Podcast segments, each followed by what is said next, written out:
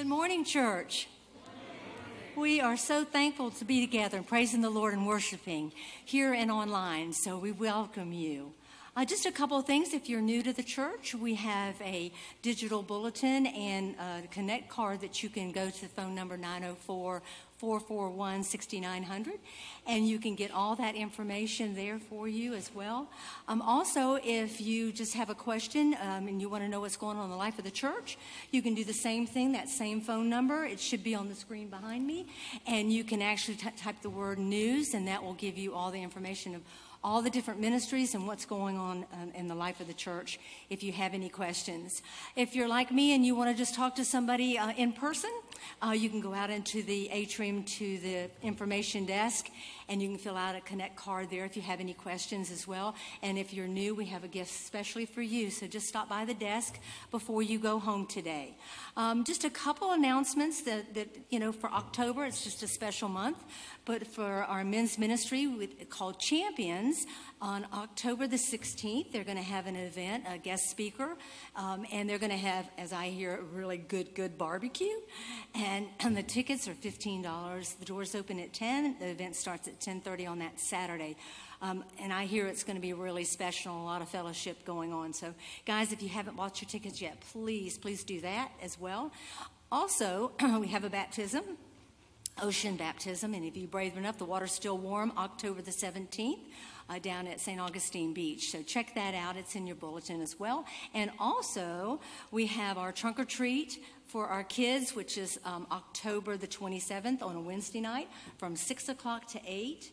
Um, we do need candy, wrapped candy donations. We also need uh, people to help set up and take down. And if you'd like to decorate your trunk, uh, you can sign up for that and just give out candy, and we're going to candy up all the kids and send them home to their mom and dads, right? Amen. Give them a lot of sugar. Yes. Yes, payback sometimes for all of us that are grandparents. we just love you guys. We just thank you so much. God bless you and have a great week.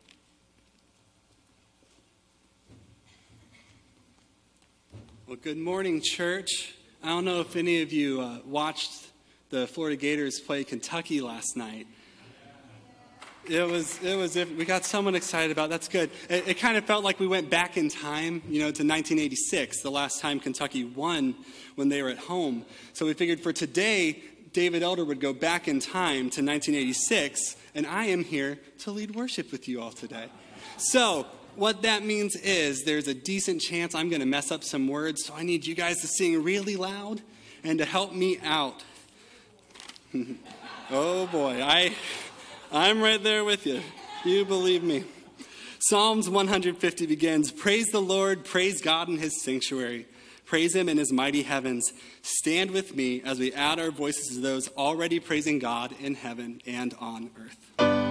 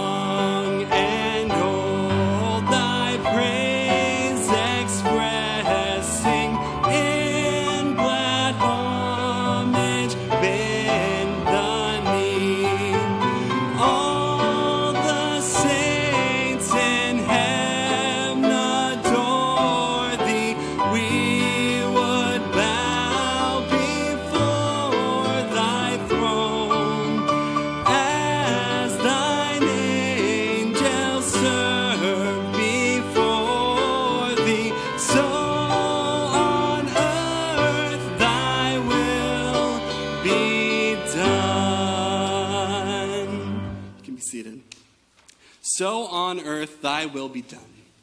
That phrase we just sang recalls two episodes in the life of Jesus. One was when his disciples asked him to teach them how to pray, and he answered with what we call the Lord's Prayer. It includes the phrase, Thy will be done on earth as it is in heaven. The other was when Jesus pr- was praying in the Garden of Gethsemane the night before he died. Knowing the horror of crucifixion that awaited him, he prayed, My Father, if it be possible, let this cup pass from me. But then he concluded with, Nevertheless, not as I will, but as you will. And later he said, Your will be done. And what, is God, what was God's will for his son? Isaiah the prophet wrote of Jesus He was pierced for our transgressions, he was crushed for our iniquities. It was the will of the Lord to crush him, he has put him to grief. When I survey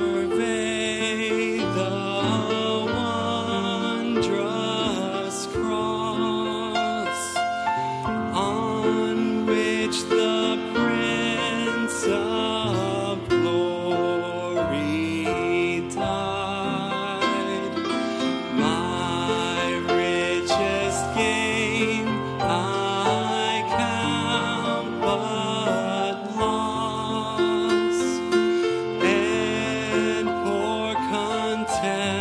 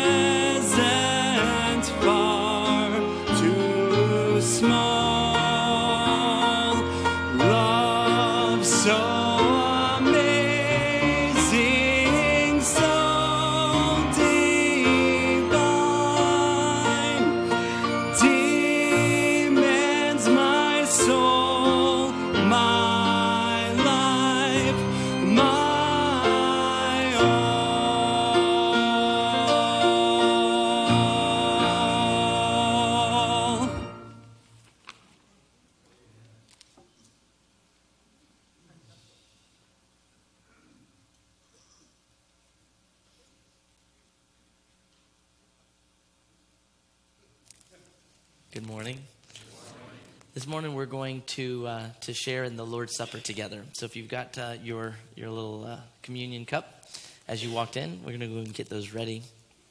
We do this not as a religious exercise, not just because we're supposed to or because we always have, but we do this because Jesus Himself told us that we should remember his sacrifice. Remember what he did for us. And he told the disciples, um, as often as you do this, remember me. And so we invite people who, all believers, who have accepted Jesus as their Lord and Savior to participate in this with us. It's not just an Anastasia Baptist thing.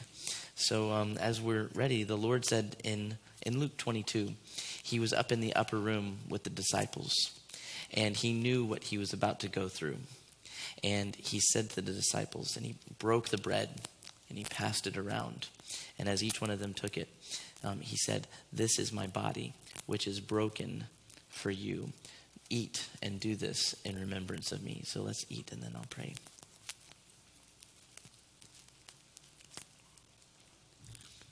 God, we thank you for this time to remember what your son did for us.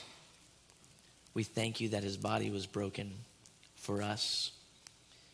We remember the nails that went into his hands and feet. We remember the spear that went into his side. We remember how he was beaten for us to fulfill the scriptures, to shed his blood, to sacrifice his body for the forgiveness of sins. So, Lord, we accept it. And we thank you for it and we remember it. In Jesus' name we pray. Amen. You can open the top now as well. And it said, as they were in that upper room, that he took the cup and he passed it around. And he said, This cup, this cup is my blood, the blood of the new covenant. The Old Testament says that um, without the shedding of blood, there is no forgiveness of sins. And it may seem like kind of a raw thing to talk about in a nice place like this blood being shed. But Jesus shed his blood as a perfect sacrifice once and for all. When the shedding of blood offers us forgiveness of our sins, and he passed around that cup. And he said, This is my blood. As often as you drink this, remember me. So you can drink.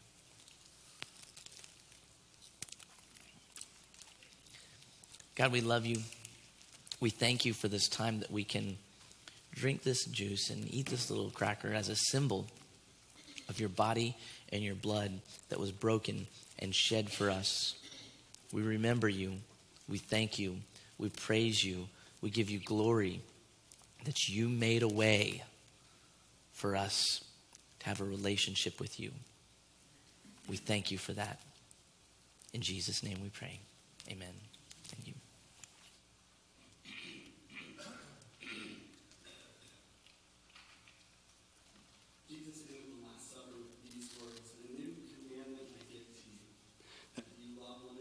Just as I have loved you, you also are to love one another.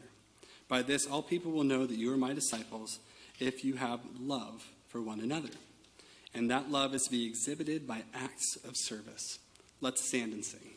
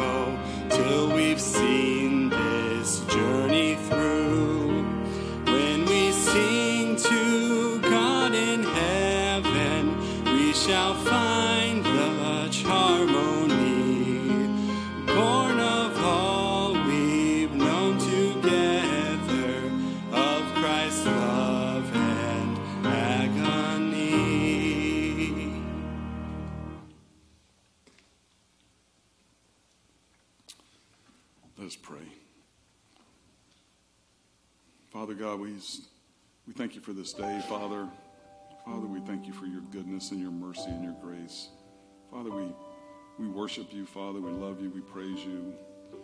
We thank you, Father, for this opportunity that we have to serve, Father, that we can serve through giving, Father, that we're not only giving of our of our tithes, Father, but we're giving of our time and our talents, Father. We have a, an opportunity today to to volunteer as well as to give sacrificially, Father, as you have given sacrificially.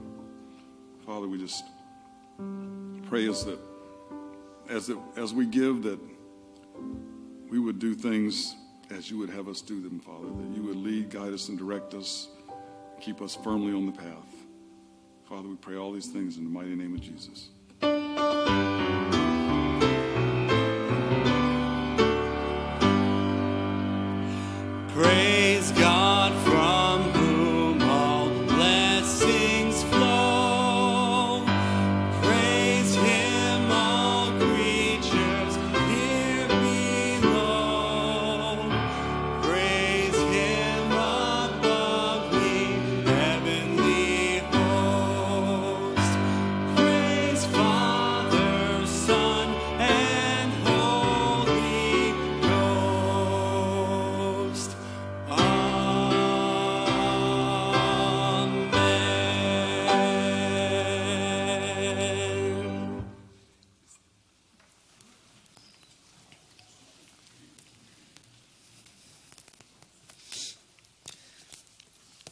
So the little kid went to church with his mom and dad, hadn't been to church much, and started looking around and seeing where, um, seeing all these things around. and said, "Oh, the what's that cross up there? Oh, that's the cross. It, it and what's that mean? That means that's where that's where Jesus uh, died, and we remember that. Oh, okay, wow.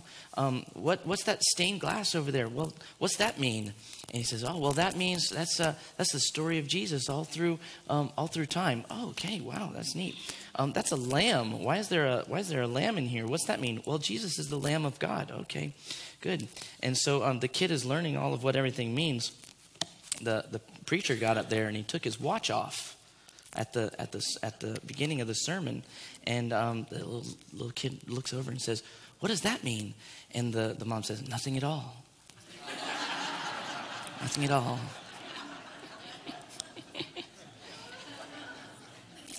He's going to go as long as he wants. Good morning. I'll try and get us out on time today. What kind of person are you?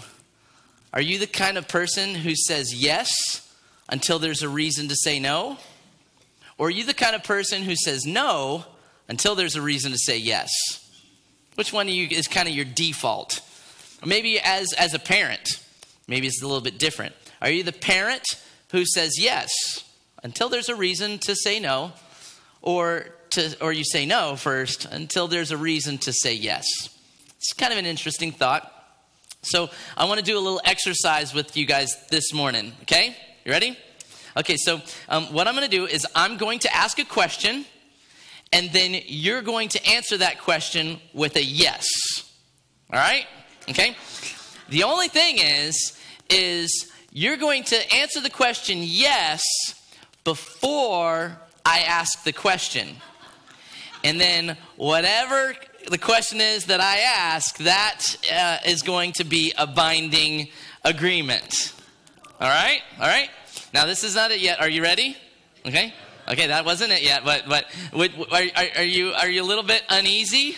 Maybe, yeah. Okay, so so we're we're not gonna actually do that, but but it, it should make you feel it should make you feel like uneasy, right? Because you want to know what the question is before you agree to it, right? I'm not gonna answer yes before I know what the question is, because then we could have some uh, pretty tricky circumstances, right?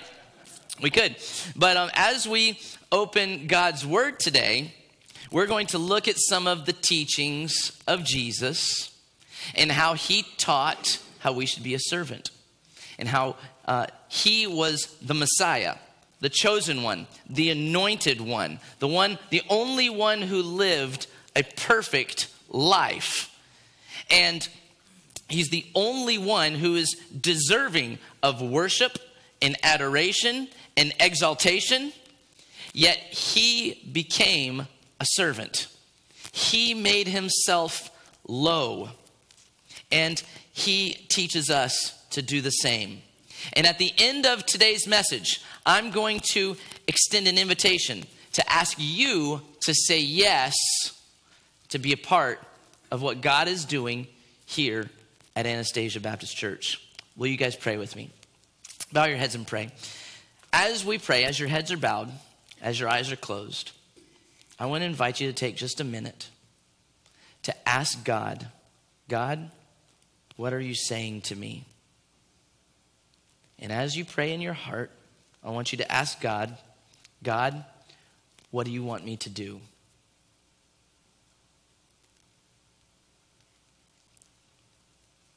Lord, as we look at your word today, as we open your word and see how you taught the disciples, we want to invite you, open our hearts, open our minds for you to speak to us. We thank you that you speak to us through your word. And Lord, we just pray that we would be obedient enough. We want to do what you say to do.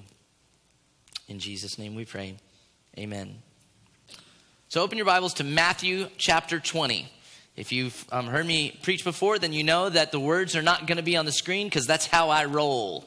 I want you to bring your bring your Bible with you.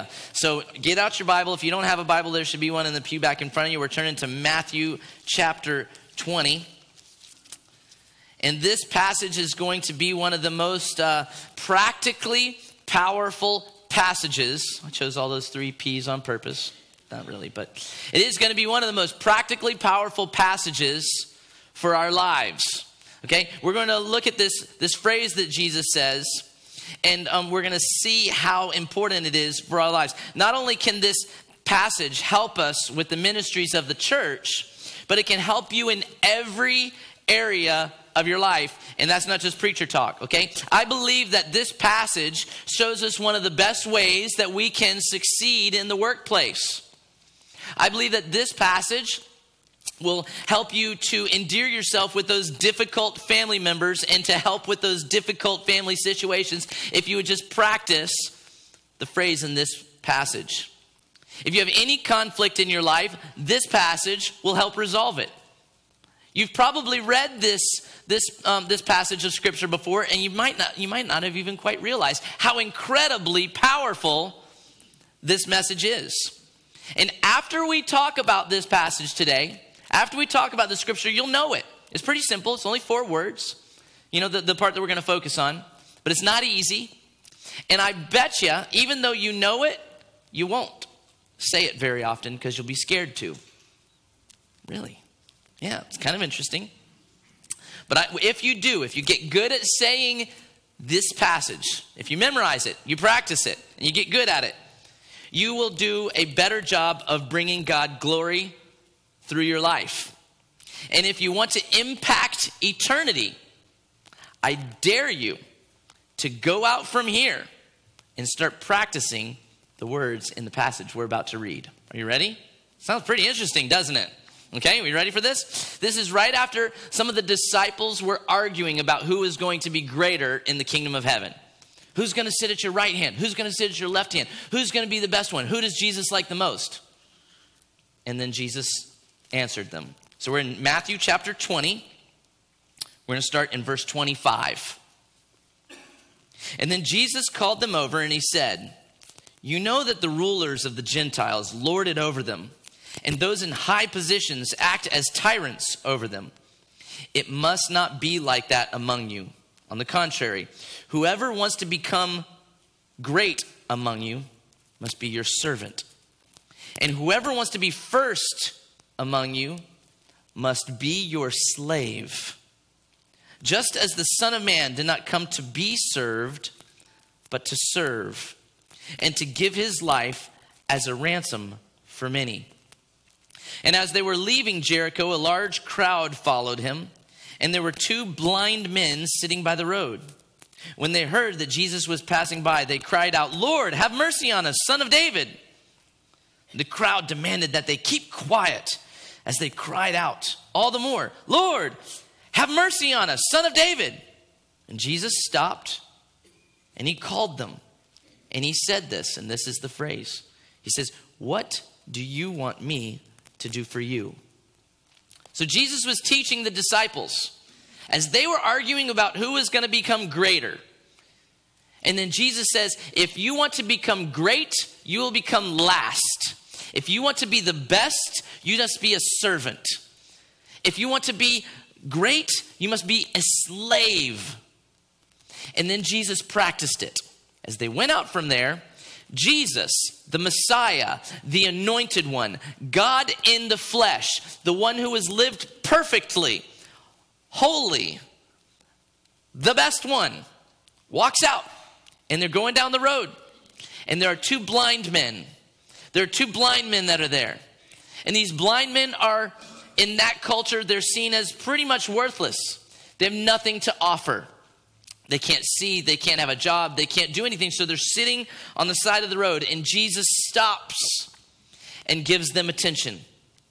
And Jesus, the anointed one, the Messiah, the Christ, having lived a perfect life, the one who had uh, all right to exalt himself and be, to be better than everybody else, he got on their level and he called out to them and he says, What do you want me to do for you?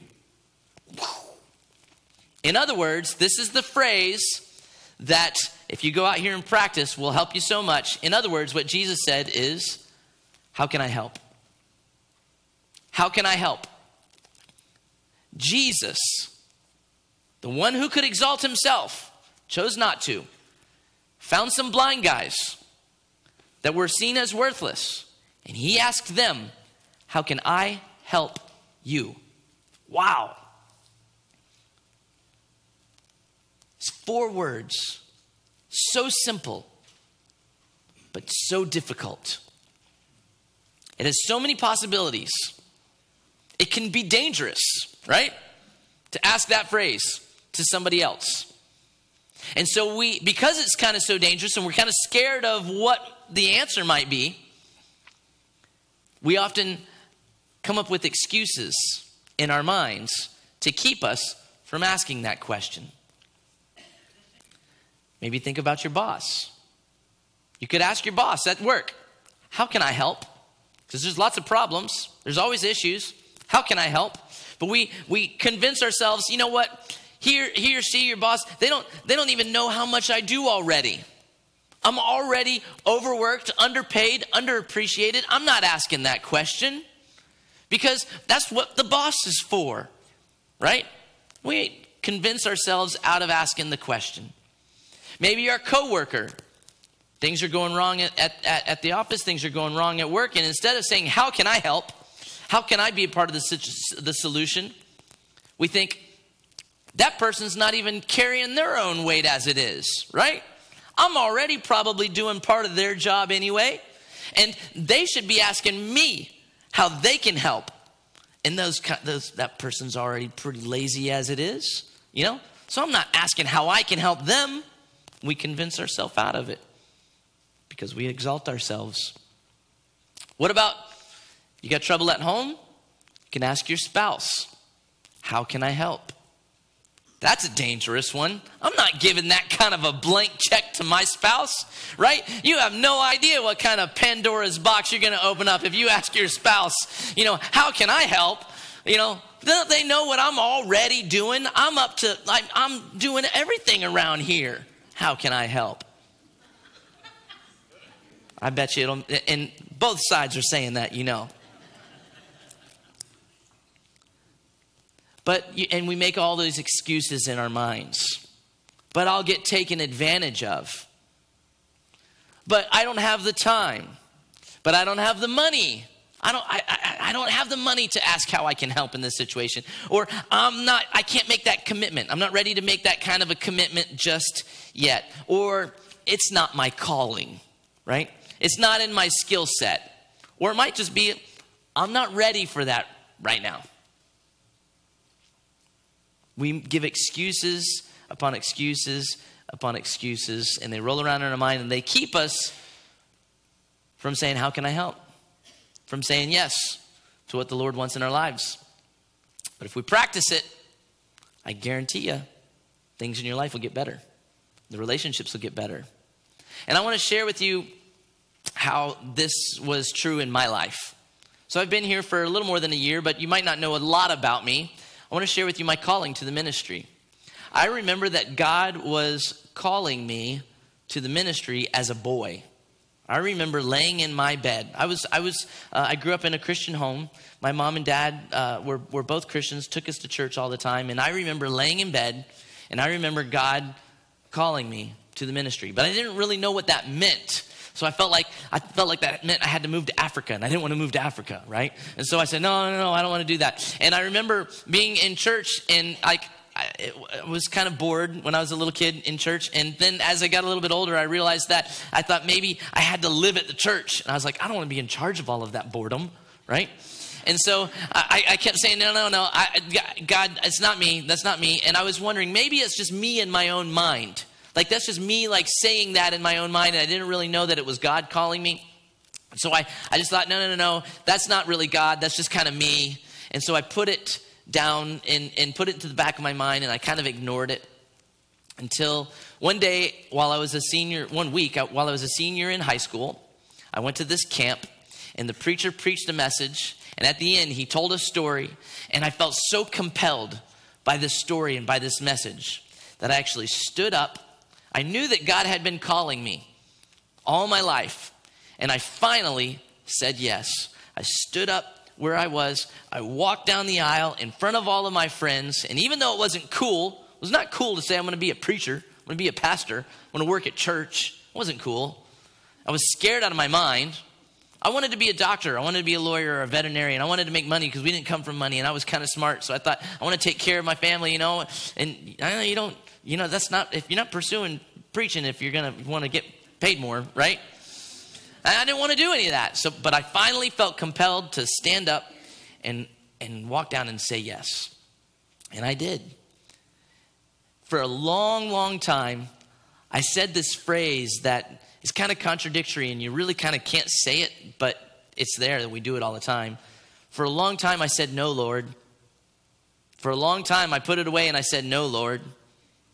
And that's a phrase that um, I, I was confronted with in Acts chapter 10. You don't have to turn there. I'm going to turn there because it's just a short passage.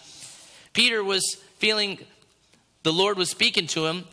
And in, in verse uh, 13, a voice, which was God, said to him, Peter, get up, kill, and eat. And Peter said, No, no, no, no, because all of these food, all of these animals are unclean. And he said in verse 14, he said, No, Lord, Peter said, for I've never eaten anything impure or ritually unclean. And I write in my Bible here, it says, that's something that you can't say. No, Lord. Because if He's your Lord, you can't say no. If He's your Lord, you have to do what He says. If He's your master, you obey. For a long time, I found myself saying, No, Lord, no, Lord, I don't want to. I don't want to. For whatever excuse it was, and we all find ourselves saying that as much as we try to, as much as we can. And all through the Bible, though, we see that everybody else, uh, uh, every other bit of creation obeys the Lord immediately, except us humans. So there's a story in the Bible about how the disciples were in the boat in the Sea of Galilee, and all of a sudden the storm just comes up and it's raging and everything, and, and Jesus in the boat sleeping, and they wake him up and they say, Don't you care that we're about to die? And Jesus said, Oh, come on. And he says, Peace be still. And the wind and the waves obeyed immediately. The wind and the waves obeyed immediately. There's another story in the Bible about there's this guy named Daniel in the Old Testament. And Daniel, he prayed religiously. And um, he prayed, I mean, prayed and he prayed. And then it became illegal to pray to God, but he kept doing it. And so, as a punishment, they put him in this den of lions. And in this den of lions, God told the lions to shut their mouth and not eat Daniel. And overnight, the, the lions shut their mouth, they didn't eat him. They obeyed the Lord immediately. And even the demons obey the Lord immediately. There's a story in the Bible about how when Jesus encountered a demon possessed man and he was going around like he was crazy, and Jesus came to him and said, Get out of him. And the demons, even though it was they were going to be thrown into a herd of pigs and go over a cliff to their certain death, they obeyed Jesus immediately. The demons obey him, the animals obey him, the wind and the waves obey him. Yet we, as the humans, made in his likeness, we try to say, No, Lord. No, Lord. I want to invite you to say yes to the Lord this morning. What is God saying to you? What does He want you to do about it? The Old Testament is full of people who said no. Moses, when he was asked to deliver the Israelites from Pharaoh, he said, No, no, no, no, you got the wrong guy. I can't speak. No, no, no, no, not me, not me. Gideon tried to say no.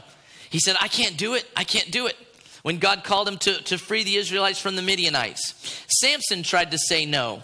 And even though he, um, he took that Nazarite vow and, and grew his hair real long, he went and he touched the, the dead animals and he drank of the wine that he wasn't supposed to. And he tried to say, no, no, no, this is, I can't, I can't do what, what you called me to do. And even um, Peter tried to say no in the passage that we just read. And Jonah tried to say no. Jonah was called to preach to the Ninevites. And he said, No, no, no, no. And he went to go to a different place until God solved that one, right? And in every situation where man has tried to say no to the Lord, God either convinced them or moved on without them. He either convinced them or moved on without them.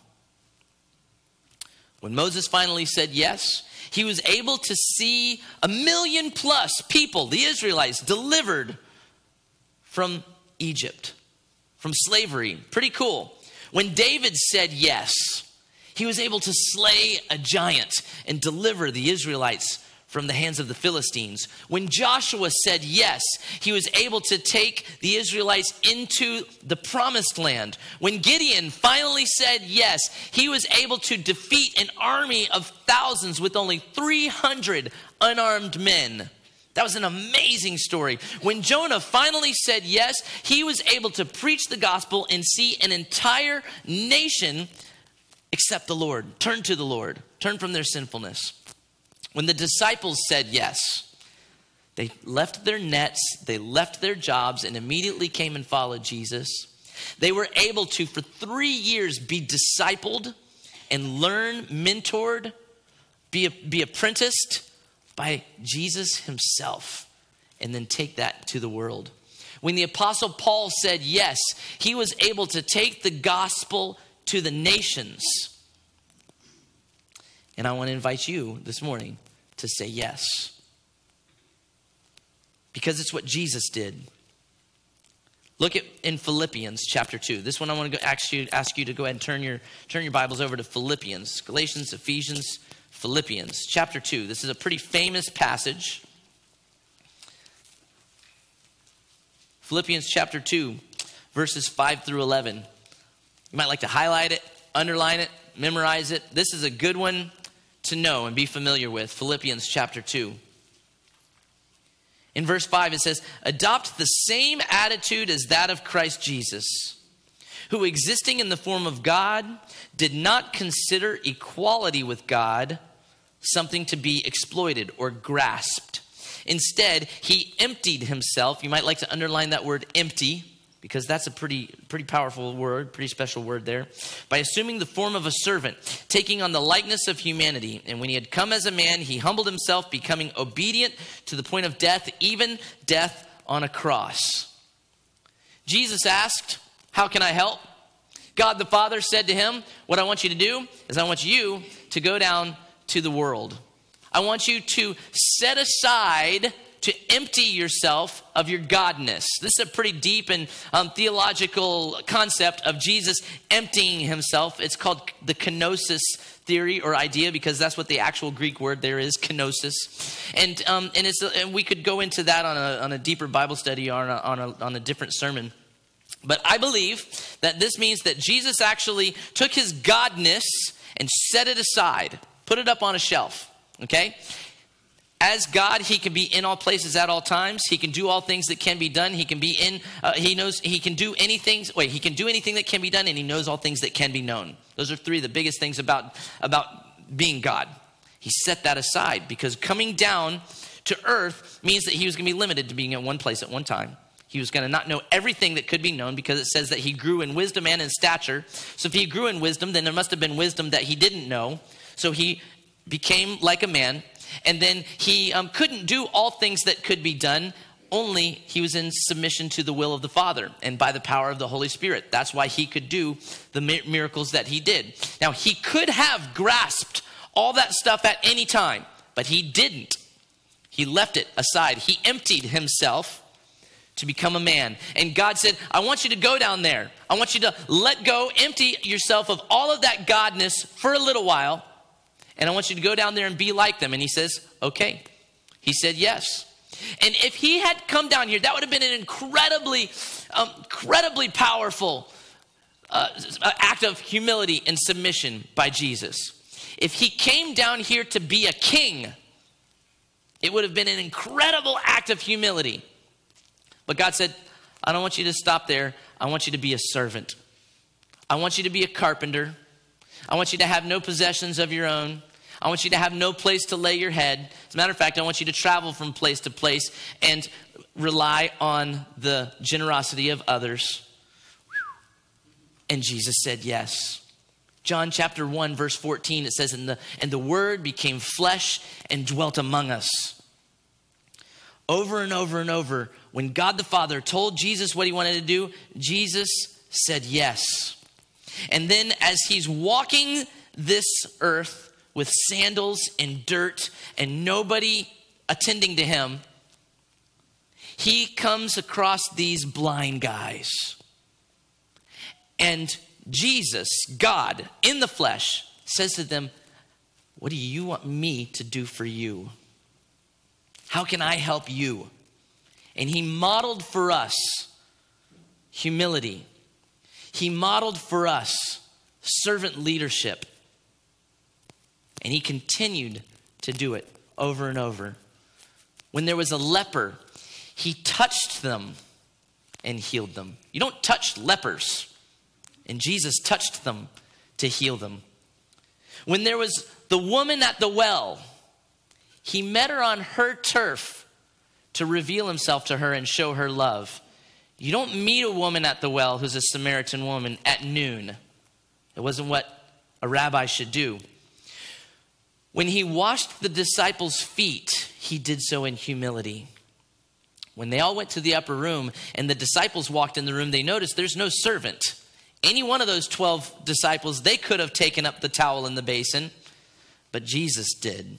The one who deserved to have his feet washed picked up the towel in the basin and he washed their feet. He got close to the problem and he washed their feet. He was obedient, like this passage in Philippians says. Every step of the way, he was obedient in humility, in service, even to death on a cross. The worst way, really, uh, there, historians would say that that's the worst way that any human could ever die in all of all of history that we know of to die on a cross by Roman crucifixion is the most gruesome, painful, lowly way that anybody could die. Wow. That Jesus, God, the anointed one, the Messiah, would let himself be made so low, the Creator allowed himself to be killed by the creature. And he said yes to what the Father wanted him to do. And He wants us to do the same. You know the story that got me up out of the seat when I was a, when I was a kid, when I answered the call to, mission, to, to ministry? There was this pastor, and he told this story of this guy that was sitting in a pew like this. And every day, after every week, after the sermon would go, there would be this invitation, and the music would play, and he would call to he would call you to uh, to be to be saved. And the guy would put his hands on the pew in front of him, and he, his heart started pounding, and he felt like God was calling him. And he knew that he needed to stand up and walk, walk down the aisle, but he chose not to. He says, I'm not going to do it. I can't do it. I'm going to be embarrassed. What about rejection? I'm, I, am i am not sure that this is really what I want to do. And he would sit there in the pew week after week after week. And every week he would just feel like God was calling him. And he would say no. And the next week, but he just felt compelled to come back to church. And every week he would put his, the, the, preacher talked about his white knuckles.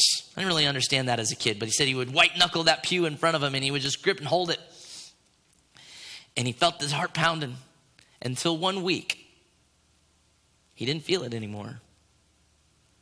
And he didn't feel the calling of God. And he didn't feel the inspiration. And he didn't feel the conviction. He didn't feel his heart pounding. And he just sat there until God stopped calling him. And then he made the, the, the call for us. And I felt I have been saying no to God my whole life. What if today's the last day? What if he doesn't call me again? And it convicted me and it compelled me. And I, because I knew that God was asking me to say yes. And I grew up in church. I knew all the answers, right? But I kept saying, No, Lord. And as my heart pounded, and as I felt that conviction, it compelled me to stand up in front of all of my friends and walk down and say yes to the Lord. I'm not an anointed person. I know a lot of people think that the pastor, a pastor is specially anointed. I'm not. There's nothing in the Bible that teaches that anybody after Jesus is coming that there, there's any special anointing to a pastor. I'm just a guy who stood up and said yes. The Bible talks about how they anointed the king of Israel with oil. He had the special power of the Lord, it was a different thing. But I am a guy who's been called. And I said yes. And so you could say yes today because I believe that God is on the move. I believe that God is doing good things in our church. Not just good things, but great things. And I believe that this time that we're living in is a special time. Whenever, ever it's happened, but when and recently, has death and eternity been so on the front of everybody's mind worldwide? And when death and eternity on the front of everybody's mind, it's a great time to share the gospel with them. It's a great time to invite them to church. And Jesus himself said, The harvest is ready. It's white, it's ripe, it's ready. There's a lot of them, but the workers are few. Pray to the Lord of the harvest that he will send out the workers. And so that's, that's us, that's you, and that's me to say yes. And so I want to invite you today, every one of you. If you're young, I want to invite you to say yes to the Lord. I want to invite you, and I dare you to go out of here because those tables will still be out there. I dare you to go out of here and ask any one of those tables, How can I help? If you're young, I want to invite you. We need your energy. We need your energy. Don't wait until later. If you're middle aged, and I know that you've got things up to here and you've got babies in both arms, and I know that you've got a lot of work going on and you're busy and you're and you're running at a million miles an hour, they say that the best way to get something done is to ask somebody who's busy, right? So if you're in the middle age and you're in that really thick part of life right now, I want to invite you to keep going. We need you. We need your influence. We need your, your perspective. And if you're the older crowd, we need you as well. We need your wisdom. We need your experience. We don't discount it. This church, this world needs you. I want to invite you and inspire you. Don't coast. Our faith is not a faith of coasting. You don't coast into the finish line, you run hard all the way through it. We need everybody in this room. I dare you to go out here and ask people how you can help. There's students in our student ministry that are hurting, that are from broken families, that are, that are struggling with addictions, and lies of the world. They're struggling with body image, they're struggling with social media pressure, they're struggling with things that will blow your mind, and they need healthy relationships with adults. So I'm the youth pastor, and I need more adults that I pour into and invest teenagers, invest in teenagers. We have children's ministry. We have tons of little kids in there that need to feel that, that they, need their, they need to feel the, that their minds and their, their hearts are captured. Their minds are so full of wonder, and we need to, to capture their heart and their mind with the wonder of God and Jesus. So the children's minister isn't here right now, but I'm speaking for them and saying they need more adults to help capture the hearts and minds of our little, our little children. There are people out there who have sworn that they would never come to church again because of how they were treated, because of what they heard, or whatever. And they're out there right now. I know some of them. It's probably some of them you do too. And so, for whatever reason, when somebody invites them, when whatever reason they decide, I'm going to go to church one more time, and they show up here, we need greeters. We need people smiling and welcoming them. Normal people like yourselves. Because when they, they, they're out there, they think all those people at church are just a bunch of money grabbing hypocrites and they're all weird, right? And you may be, you may have, you may be here today and be, have thought that all those people at church are weird. We need good, normal people like yourself to be standing at all the doors and at every point, right? You're all right. We need all, all we need y'all to smile and welcome them, and to say, "Welcome. We're glad you're here. We're glad you're here. Share the love of Jesus with them." At every point, we need people in the tech ministry. Can I get an amen? We need more musicians. We need people to help set up and tear down. We need people who are creatives. We need people who are good with details. We need people um, who are who, who are big thinkers. We need people who are just like, tell me what to do. I'll just check off a task and I'm just a worker bee. We need everybody to say, how can I help? And then answer the call, yes. So I want to bring us back to that question I said at the very beginning. This is for us all to ask God, what are you asking me to do? What do you want me to do about it? I can't answer that for you. That's for you to answer for yourself. But I want to invite you today, as Brandon's going to come up in a little bit, we're going to sing one more song. It's not just about volunteering. Today it might be, I'm going to give church another try. I'm going to say yes to that. Today it might be, I'm going to say yes and invite Jesus into my heart for the very first time ever. Today it might be, I said yes to Jesus a long time ago, but I've never been baptized. And you need to do that in obedience to the Lord to be baptized. You might want to walk up and say, I need to be baptized. I'm going to say yes to that step of obedience. It might be saying yes to joining a life group. You haven't done that yet. You've been coming here for a little while, and you need to get involved in a life group where people see your face and they know your name, and you're accountable to other people in this church. It might be where you're going to say yes to volunteering in a place here in our church, and you're going to walk out of here and go sign your name on the paper, even though it might be scary. And it almost it also might be yes that you feel like God has been calling you to the ministry for a long time. And you need to finally say yes. No matter what stage of your life you're in, we need you. And if God is calling you, He knows what He's doing. I want to invite you to say yes. Will you pray with me? God, we love you. We thank you for your word as you speak to us. You reveal yourself to us. You come close to us. You are not far away and uninvolved with our lives, but you are here. We thank you and praise you. There is no God like you. So, Lord, I pray that you will help us all every day to say yes. And we can't wait to see what you're going to do through us, all for your glory. In Jesus' name we pray. Amen. As this next song goes, if you feel like you want to walk down the aisle and, and express your decision to me, you can. But then when we're done, we want to ask you to go on out there and say yes to one of our ministry tables. Thank you.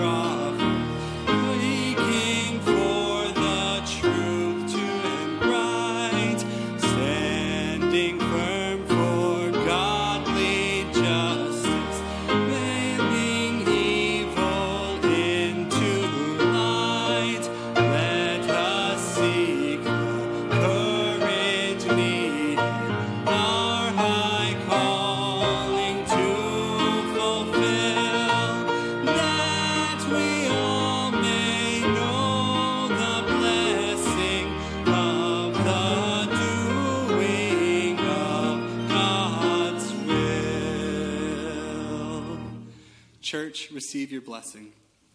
To those who have been called, who are loved in God the Father and kept for Jesus Christ, mercy, peace, and love be yours in abundance. Go out now to be like Jesus, who came not to be served, but to serve. And all God's people who committed to doing so said, Amen.